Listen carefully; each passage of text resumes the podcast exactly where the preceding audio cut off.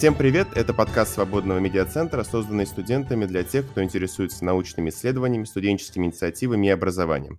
Пожалуйста, подписывайтесь на наш телеграм-канал, где публикуются новости и эпизоды, а также слушайте нас на всех доступных подкаст-платформах и на нашем YouTube-канале. Меня зовут Борис. А меня зовут Ксения. И сегодня у нас в гостях Анна Цимбулова, профессор Свободного университета, кандидат биологических наук. Анита, здравствуйте. Спасибо, что нашли время и возможность с нами поговорить. Добрый вечер, спасибо, что пригласили. Скажите, пожалуйста, когда вы впервые узнали о Свободном университете? Это произошло года полтора назад. Узнала я от Елены Анатольевны Лукьяновой. Она мне, собственно, рассказала и, можно сказать, распропагандировала и убедила принять в этом участие. Я решила, что это хорошее дело и что я попробую. Прошло еще какое-то время, мне потребовалось... Оно, чтобы понять, в какой именно форме вообще происходит вступление в ряды, что называется. И вот я уже второй семестр как веду авторский курс, который называется «Поведение животных в свете эволюционной теории». Сформулировано это иначе, но суть именно такая. Иначе говоря, поведение животных называется этологией, словом, а у нас это на курсе принято. В апреле прошел уже второй набор на ваш курс, и вы не меняли название, оно также называется «Поведение животных с точки зрения этологии». Вы вносили какие-то изменения в программу по итогам первого курса? Может быть, как-то подходили по-новому? К содержанию, вы хотите сказать? Не только к содержанию, но и к подаче информации. Безусловно. С одной стороны, я считаю, что это взаимное обогащение, то, что у нас происходит. Мне хотелось обновить курс уже потому, что часть нашего первого курса захотела с нами дальше продолжать занятия, и мне было бы... Я не хотела, чтобы мне было не скучно, во-первых, это раз, чтобы для них ничего не повторялось. В общем, я за этим слежу. Ну, а кроме того, безусловно, хочется что-то добавить, что мне показалось... Было бы содержательной точки зрения важно, например, остановиться на систематике, например, развить что-то с точки зрения эволюционной теории и биографии, истории жизни, пути к познанию тех больших, а то и великих ученых, о которых мы так или иначе должны говорить. Кроме того, мне пришло в голову кое-какие вступительные курсы описать, которые, как бы выразиться поточнее. Я добавила одним словом лекцию, касающуюся бихевиоризма, чего не было раньше. Короче говоря, курс, безусловно, обновляется и будет обновляться впоследствии. Если мы доживем до третьего семестра, то я планирую включить целых 2-3 лекции, посвященных фауне Австралии, а кроме того, уделить особое внимание брачному поведению, чем подробно мы до сих пор не занимались. А в апрельском наборе у вас только новые студенты или кто-то остался с сентябрьского набора, кто решил продолжить свое обучение? Совершенно верно, я уже об этом упомянула. 10 человек из первого курса подали заявление на второй. Вот о них-то я и думала в первую очередь, когда хотела обновить курс.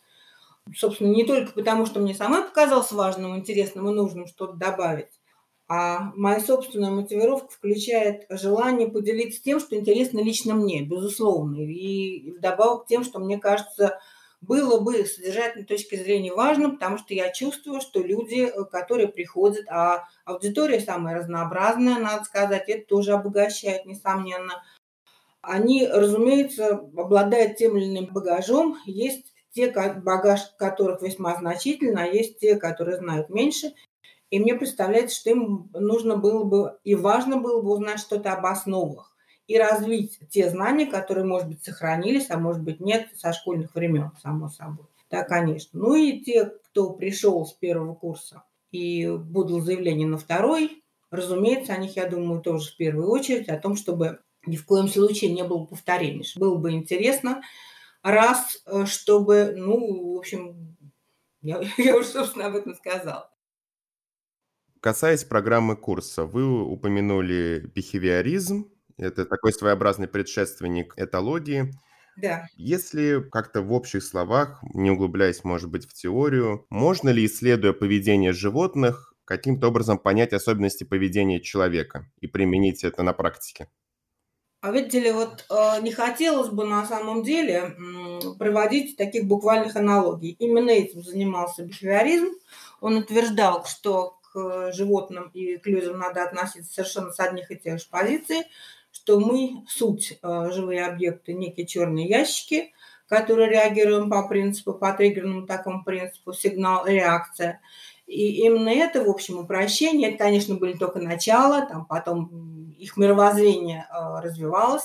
Я бы даже не сказала, что бихевиоризм – это предшественник, это мировоззренчески иное представление о поведении животных. И вот в это, разумеется, в это упрощенчество впадать бы не хотелось. Вместе с тем аналогии, конечно, возникают, потому что мы тоже животные, живые существа, и от этого никуда не уйдешь. И что касается поведения, как его трактуют этологи, и наша классическая этология, и этология, которая потом развилась из классических представлений, то, конечно, мы, разумеется, аналогии есть.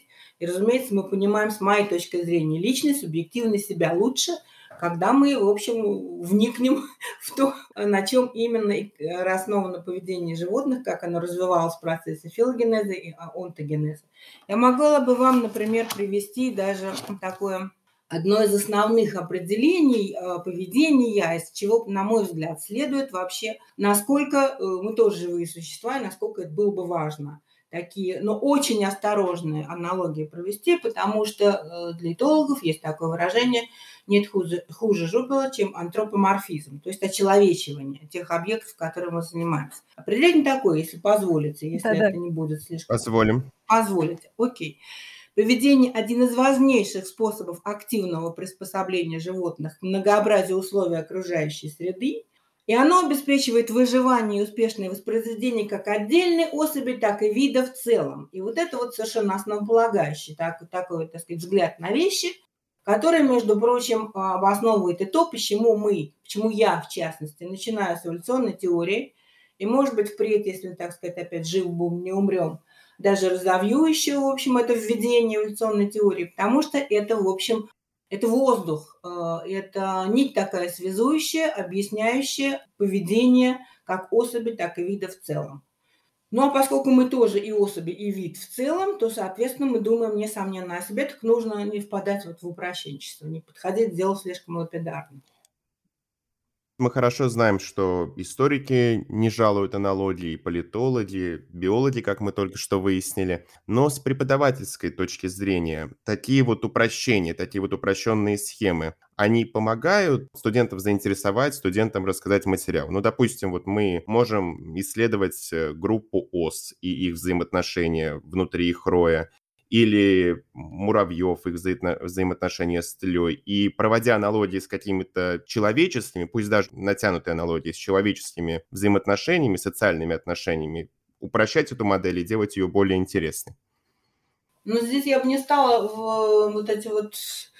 вот те насекомые, которых вас заинтересовали, это необыкновенно интересные насекомые. Феномены тоже необыкновенно интересные. Но тут с этими аналогами я бы, конечно, обращался особенно аккуратно. Потому что, когда мы говорим о таких насекомых, как муравьи, допустим, или пчелы, тут возникает вопрос о коллективном разуме, тут возникает вопрос о том, что особь как таковая, она не особь, а часть, некая, так сказать, деталь, да.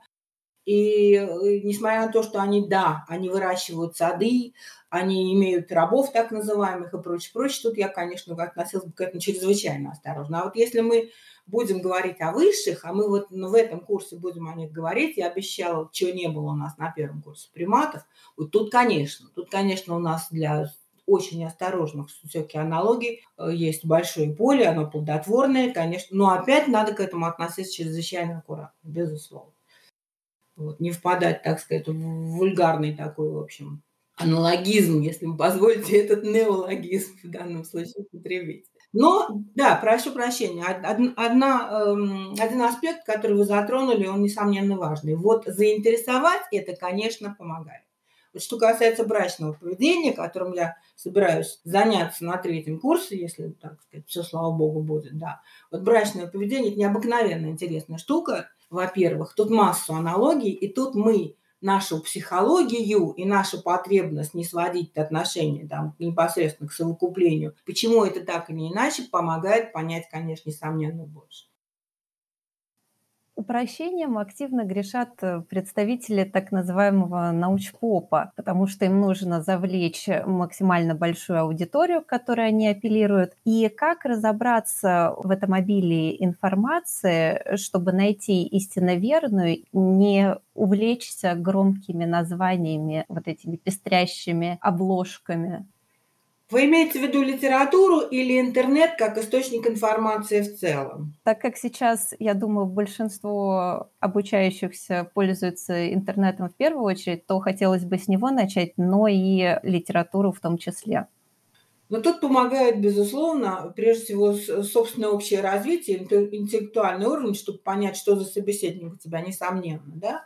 А потом экспертные оценки, что называется. Хорошо бы узнать, что это за автор, если это книги. Да? Хорошо бы узнать, что это за автор, если кто-то выступает в интернете в качестве лектора или если это статьи, если вы имеете в виду статьи. Хорошо бы, и это очень важно, сравнить источники. Я на курсе рассказывала о том, как иногда обращаешь внимание на технические ошибки, когда ты ищешь что-то для студентов, хочешь уточнить одну деталь, и вдруг обращаешь внимание на то, что персонаж, о котором идет речь, родился в разных местах. Вот у нас был профессор Скиннер, родился то в Пенсильвании, то в Калифорнии, например. Еще один пример был младенец, бедный маленький Альберт, ему вдруг оказалось не 11 месяцев, а 11 лет. Вот на такие вещи, проверяя себя, сопоставляя источники, хорошо бы обратить внимание. Ну и еще, конечно, как я уже говорила, собственное общее развитие, собственные знания помогают критически отнестись к источнику. Если ты обращаешь внимание на речь, на способ изложения, на подачу фактов и видишь много грубых ошибок, но я бы отнеслась к таким вот источникам, во всяком случае, там, скажем так, со здоровым скепсисом. Но чтобы идентифицировать эти ошибки, нужно все-таки немного разбираться в этой области. Я думаю, что не все хорошо ориентируются в этологии. И, например, есть довольно известный популяризатор Роберт Сапольский. В Википедии его регалии перечислены. Он и нейроэндокринолог, и профессор биологии, и неврологии, и так далее, исследователь и автор книг. При этом не все его высказывания, на мой взгляд, истинно верны. Опять же, на мой взгляд, он довольно грешит вот этой вот подачей громких названий, громких заголовков, но при этом не всегда это на руку тем, кто информацию потребляет. Мне показалось, я послушала его, между прочим, исходя из мотивационных писем моих студентов. Я его послушала, мне показалось, что это уверенный в себе лектор, который обращает очень много внимания на то, чтобы занять аудиторию. На мой взгляд, ему это, безусловно, удается, но, опять же, на мой субъективный взгляд, излишних историй жизни, шуток и так далее многовато. Ну и я обратила внимание на одно-два ляпа, которые, конечно, каждый человек может ошибиться, безусловно. Я обратила внимание на то, что он, приводя в пример так называемую лестницу Аристотеля, времени Аристотеля был свойственен политеизм, на верхушку, значит, этой лестницы поместил Бога и ангелов. Что тут можно сказать? Нет, я от этого в восторг не пришла, откровенно говоря. Конечно, критиковать содержательной части я его не берусь, потому что для этого нужно было серьезно отнестись к материалу. В общем, подробно ничего лично я не делала. Вот все, что я могу сказать о профессоре Сапольском. Давайте вернемся опять к материалу, непосредственно к программе курса. Целый раздел посвящен зоопсихологии и изучению принципов функционирования коммуникативных систем в животном мире. Опять же, чтобы, может быть, заинтересовать кого-то, поступить к вам на курс в следующем наборе. Человеческий язык отличается от вот этого протоязыка животных? Можем ли мы как-то его сопоставить и поможет ли нам изучение коммуникации животных понять что-то большее о коммуникации людей?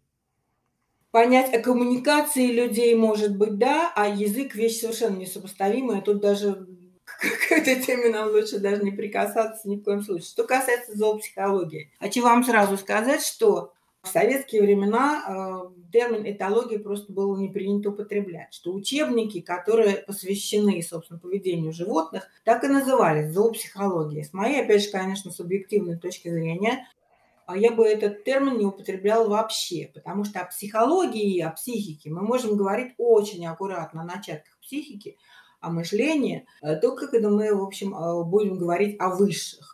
То есть это в сущности была та самая этология, поведение животных, о чем повествовалось, как правило. Мы вот тут основываемся, нередко обращаемся, отсылаем. И если кто-то из моих студентов настолько серьезно хочет заняться этим делом, то я рекомендую учебник Зорина Зои Александровны Полетаевой, там еще кто-то такой, я Решетников, если не ошибаюсь. Он так и, в общем, называется сейчас «Основы этологии генетики поведения». Генетика поведения тоже у меня вызывает вопрос. Но мало ли я, так сказать, живой человек, у меня какое-то свое мнение, у кого-то другое мнение.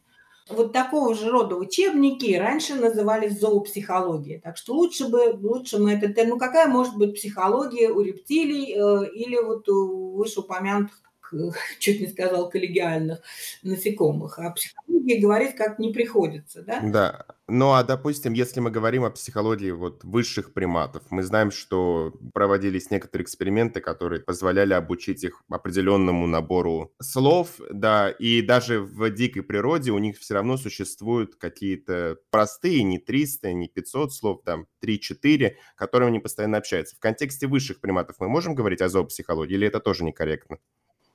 Вы знаете, опять же, все мы живые люди, я каждый раз внутренне... Да, мне бы лучше об этом не говорить, но зачатки психические, мышление опять как-то не очень удачно. Раньше мы говорили о высшей нервной деятельности, да? Зачатки, безусловно, да. О психологии я бы лично не стала. Мне этот термин как-то мешает. Хотя, несомненно, есть люди, которые к этому склоняются. Причем, вы совершенно правильно употребили термин коммуникации. О коммуникациях мы можем говорить очень подробно и серьезно. Что касается понимания лично своих побуждений, в какой-то мере да. Опять же, к этому аккуратно надо относиться. А высшей нервной деятельности, конечно, да. Зачатки психической деятельности, конечно, да. Каждый раз нужно к этому действительно относиться предельно аккуратно, с моей точки зрения. И, конечно, у приматы тоже разные бывают. Очень разные, мы будем об этом подробно и, так сказать, с интересом говорить. Есть, кстати говоря, не касаясь приматов, мы на курсе уже об этом говорили и будем говорить в второй половине семестра, есть некоторые птицы, которые, просто делают чудеса. И делают они именно не делают чудеса, они демонстрируют чудеса, так сказать, когнитивного подхода к проблеме, к предмету. Это, безусловно, так. Знаем мы уже немало, но еще больше мы не знаем. Это несомненно. А коммуникации, да, коммуникации развитые, они бывают необыкновенно сложные, необыкновенно интересные и в самых неожиданных и экзотических формах. Одних коммуникации чего стоит, безусловно. Конечно, да. Я как раз хотела бы уточнить еще про коммуникации. Борис спросил про приматов. Я знаю то, что дельфины очень социальные животные. То, что у них есть и свой язык общения, как они взаимодействуют и на физическом уровне друг с другом, и в том числе с человеком, когда, если так можно сказать, дрессируют в дельфинариях. Как можно их рассмотреть в этом аспекте? Вы знаете, что касается дельфинов, то примерно так в 20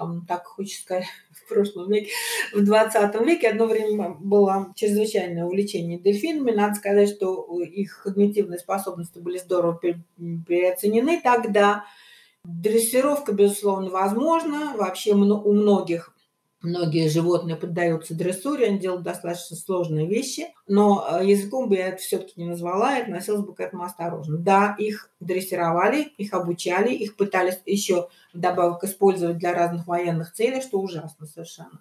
Надо сказать, Скиннер, о котором мы с вами говорили не так давно и подробно, он хотел обучить голубей немало для много, использовав их для военных целей, для того, чтобы там... Даже не хочу особенно в это вдаваться, жалко голубей. В общем, такие опыты делались в большом количестве. Собак, конечно, дрессировали для этой цели. У дельфинов есть коммуникативные способности. Они, конечно, в общем, скажем так, явно более развиты, чем у многих других групп. Но что касается языка, я бы тоже отнеслась к этому осторожно, к такому выражению, как язык дельфинов. Способ общения, несомненно, да, конечно. Мы с вами знаем, что существуют разные коммуникационные возможности у живых существ, и Зачастую людьми они совершенно неправильно трактуются, например, пение птиц, да? Она может выражать агрессию, она может заявлять территориальное поведение, демонстрировать и много чего другого. Вот. Ну и у дельфинов, безусловно, есть и то, и сё, и пятое, и десятое, конечно, да. То есть есть... Но я бы их осьминогов скорее. Осьминогов скорее. Да, осьминоги невероятно умные создания. Но если мы попытаемся выделить какой-то общий вот вектор развития науки, даже исходя из терминов, мы видим, что, вот как вы сказали, зоопсихология, потом мы перешли все-таки к этологии. То есть, получается, мы в научном дискурсе отходим от вот этого очеловечивания животных, их моделей поведения, и все больше пытаемся объяснить это какими-то генетическими факторами, нежели чем сформированной психикой, как у людей. Понимаете, как, что значит отходим? Вот бихевиористы, о которых мы говорили сначала, которые завоевали научно-историческую сцену примерно до половины XX века, имели на ней большой успех, они как раз относились к живым существам как к биороботам.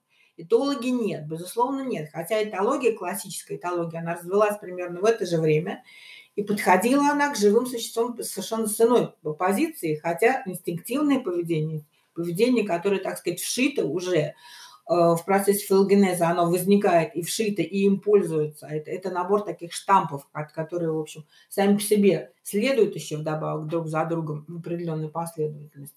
В этологии принята именно эта точка зрения, безусловно, и тем не менее не, условно говоря, личность, хотя, конечно, это слово нужно употреблять тоже с осторожностью, никогда этологами, там, чем выше форма, тем больше не отрицал, безусловно. Но вот антропоморфизм, очеловечивание, вот к этому, конечно, нужно относиться очень осторожно. Есть такой приматолог, он же этолог.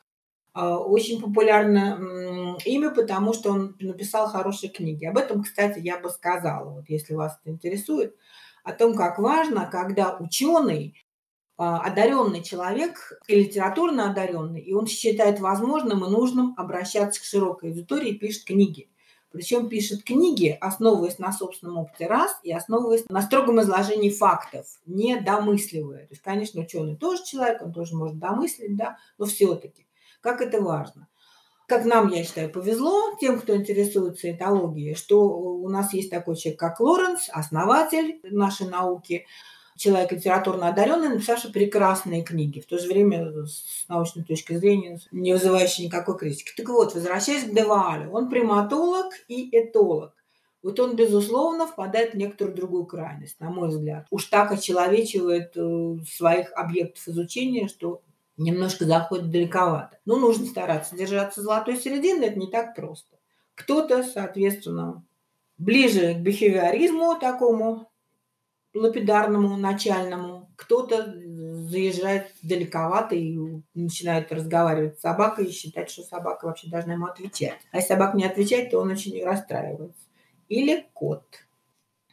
Но насчет собак есть интересный факт, что для коммуникации с человеком у собак развились бровные мышцы, которые им, в принципе, не нужно использовать, они никакую функцию не выполняют, но для того, чтобы выражать свое сожаление или чтобы показывать радость, и чтобы человек воспринимал это, у собак такой способ коммуникации развился. Еще, может быть, вы прокомментируйте теорию, что на самом деле собаки не послушны, и если они сделали что-то не то, они сразу выдают своим поведением, что они нашалили, но на самом деле они имитируют то поведение, которое от них ожидает человек. То есть собаки – злостные манипуляторы. Это очень спорное положение. Потому что, чтобы вообще утверждать такие вещи, вот ваше самое замечание по поводу надбровных, соответственно, мышц и так далее, хочется сразу спросить, на какой статистике они основаны. Да? Мы с вами говорили о критериях вообще достоверности экспериментальных работ, каких бы то ни было, в биологии вообще и в принципе. Следует изложить методику, на основе которой ты получил тот или иной результат, следует набрать статистику, так, чтобы она была статистически достоверной, и тогда только, если это воспроизводимо, можно о чем-то говорить. Все ли расы, породы у нас говорят, да, собак демонстрируют эту самую мимические возможности? Если все, Это один вопрос. Если только какие-то определенные, другой вопрос возникает, тогда тут же возникает вопрос, не принимается ли желаемое за действительное. Да? А этого желаемого за действительное бывает очень много. Что касается собак, которые манипуляторы, я не сомневаюсь, что такие есть. Но если вы у щенка находите те же самые поведенческие паттерны, как теперь принято говорить, то трудно себе представить, что он прям вот только родился и начал вами манипулировать. Или это инстинктивное поведение уже тогда вшитое, тогда это что-то другое. Тогда, значит, соответственно, это способ филогенетического выживания, ну, той самой адаптации, о которой мы говорим.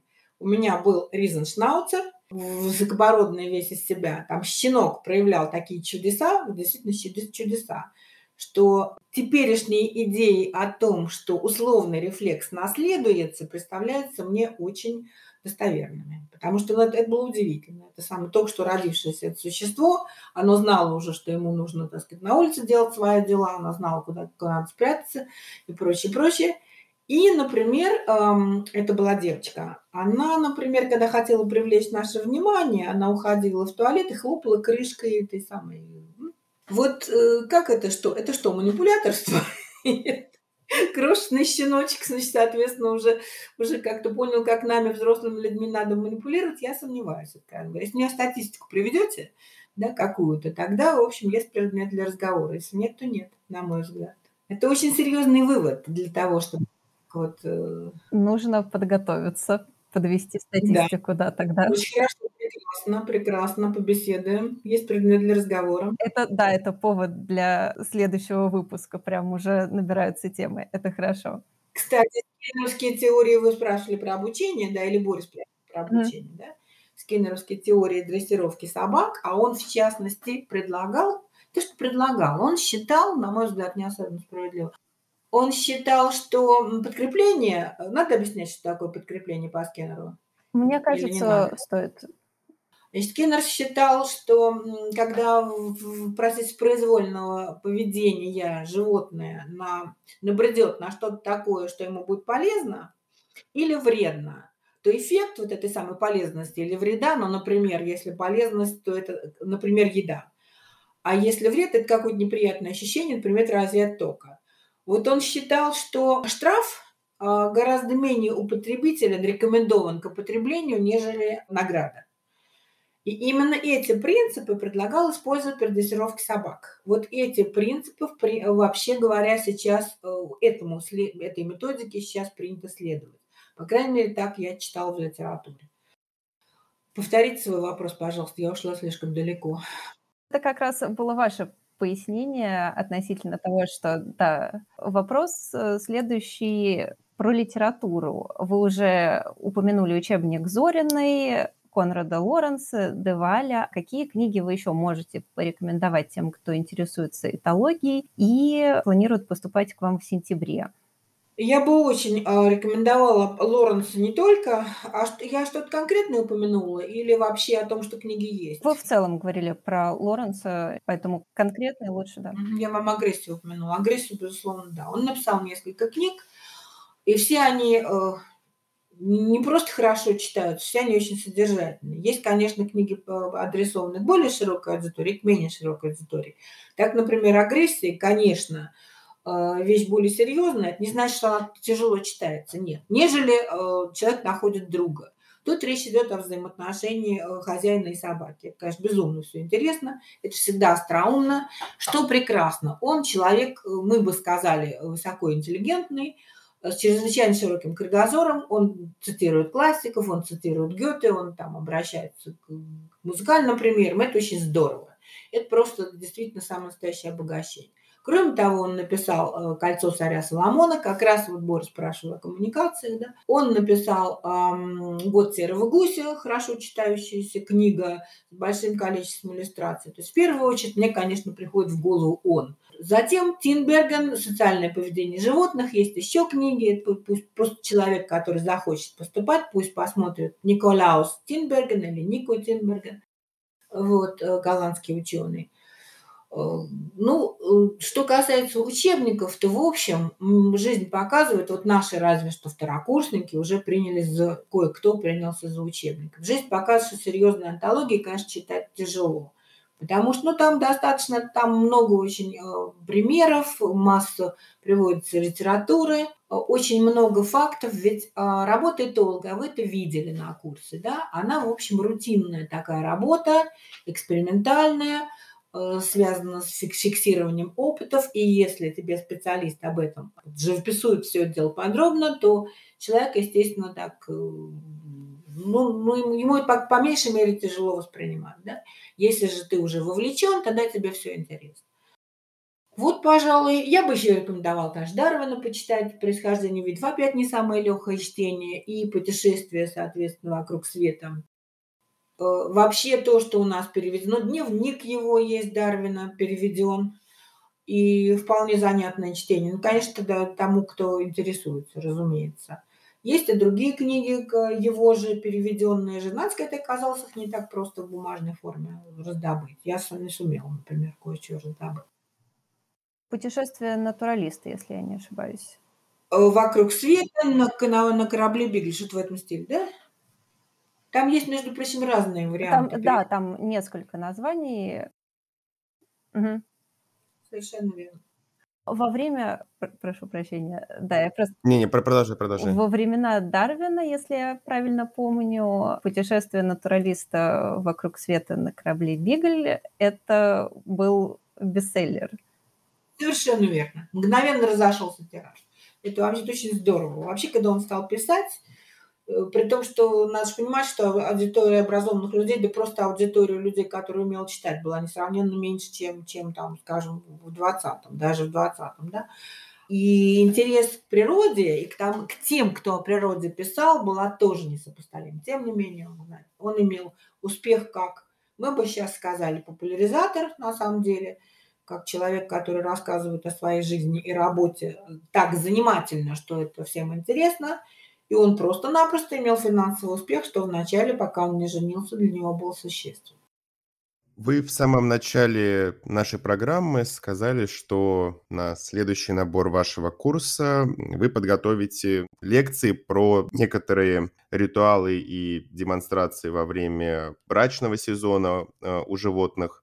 И мы вот сейчас с вами обсудили, когда вы перечисляли книги Лоренца, в том числе и его книгу про агрессию.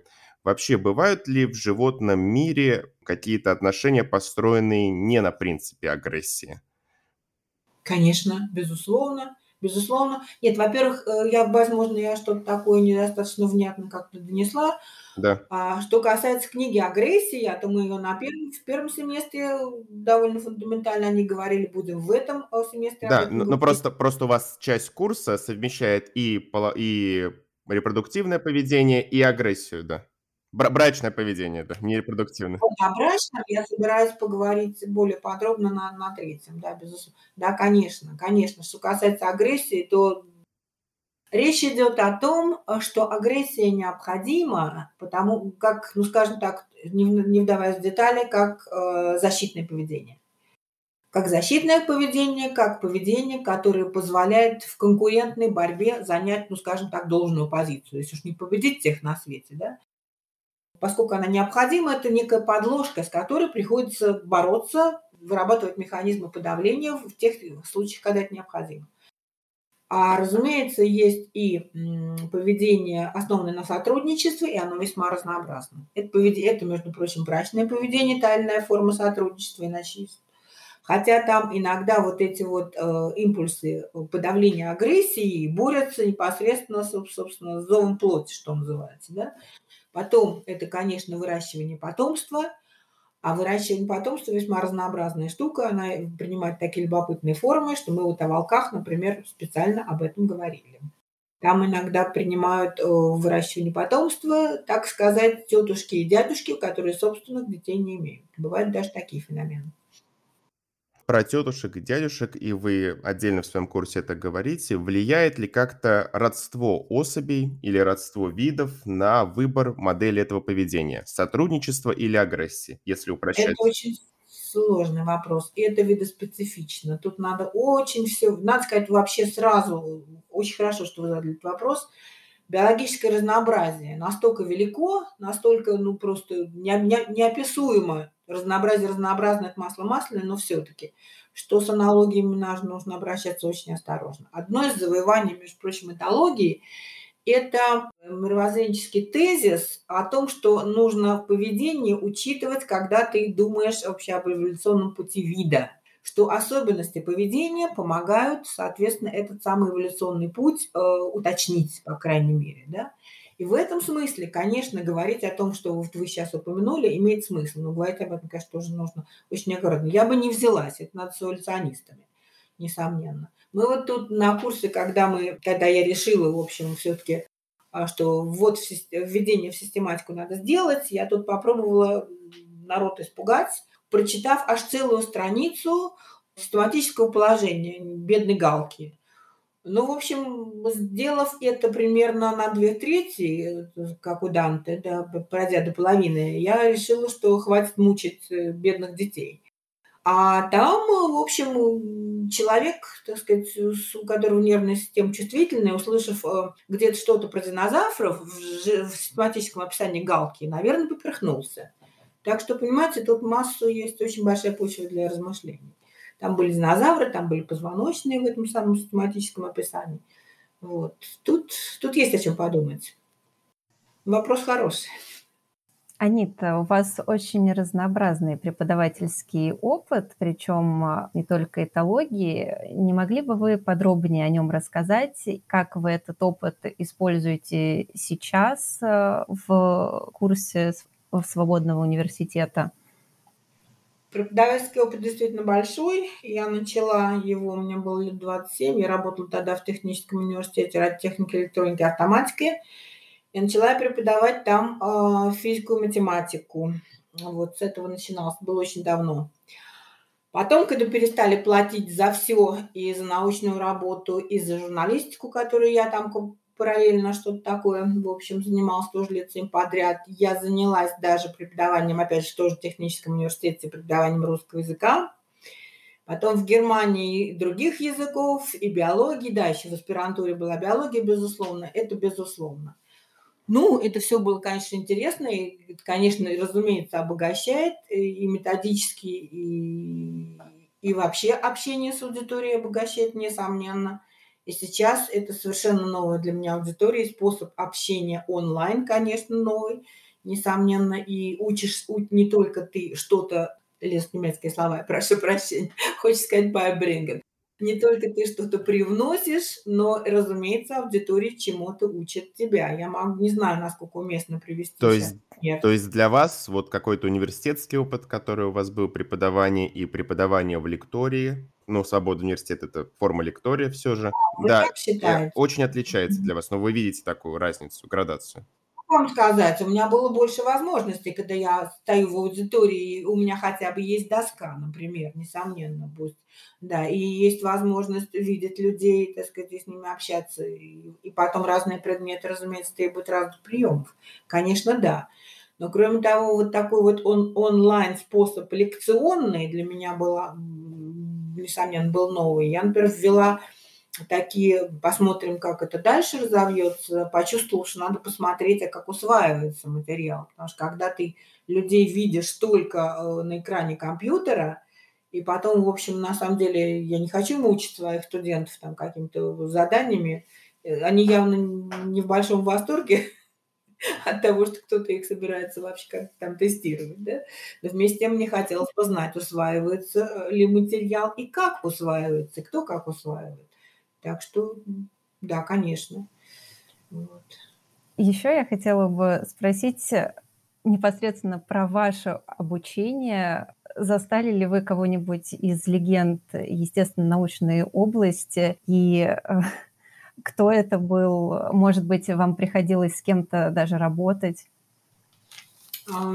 Я, пожалуй, могу вспомнить такого Леонида Викторовича Крушинского. Это был член-корреспондент Академии наук и лауреат Ленинской премии и все такое прочее. В мое время, когда я аспиранткой была, он возглавлял кафедру высшей нервной деятельности. И вот тот...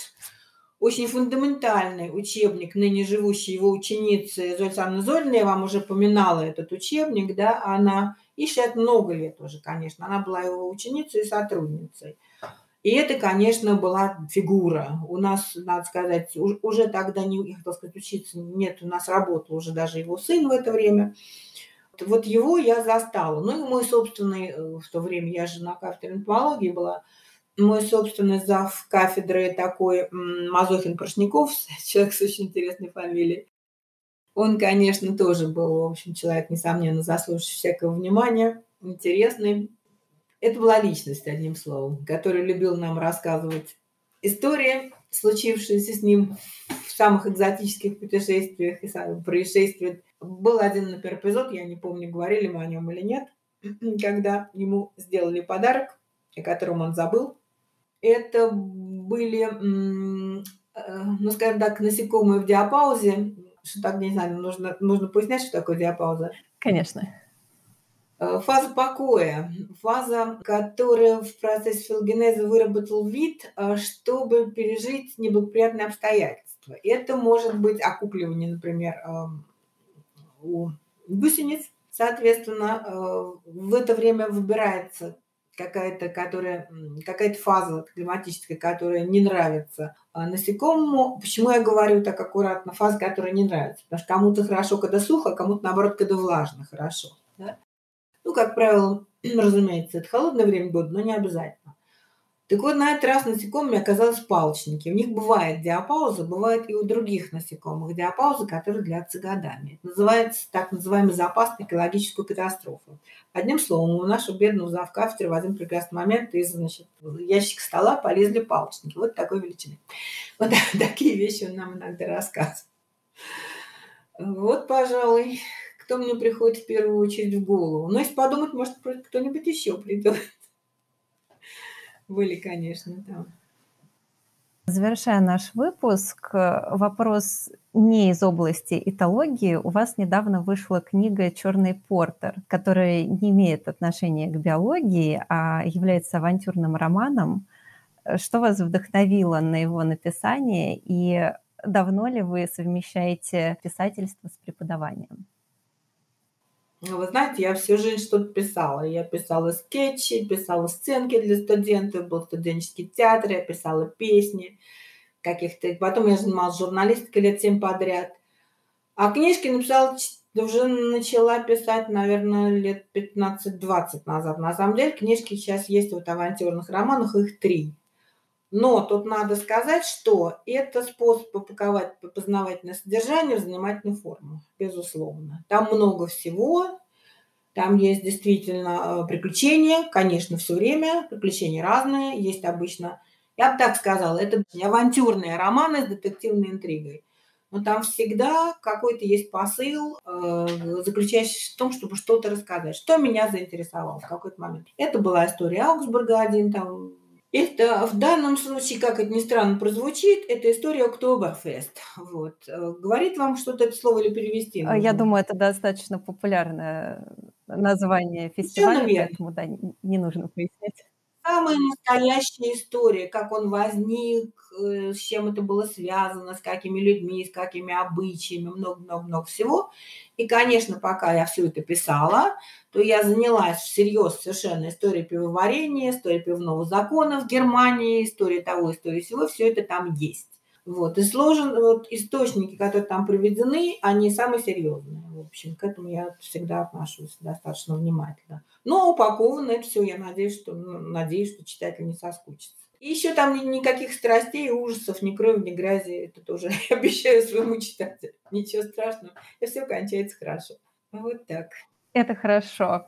Выпуск наш тоже на этом заканчивается. Спасибо, что слушали нас. У нас в гостях была Анна Цимбулова, кандидат биологических наук, профессор Свободного университета.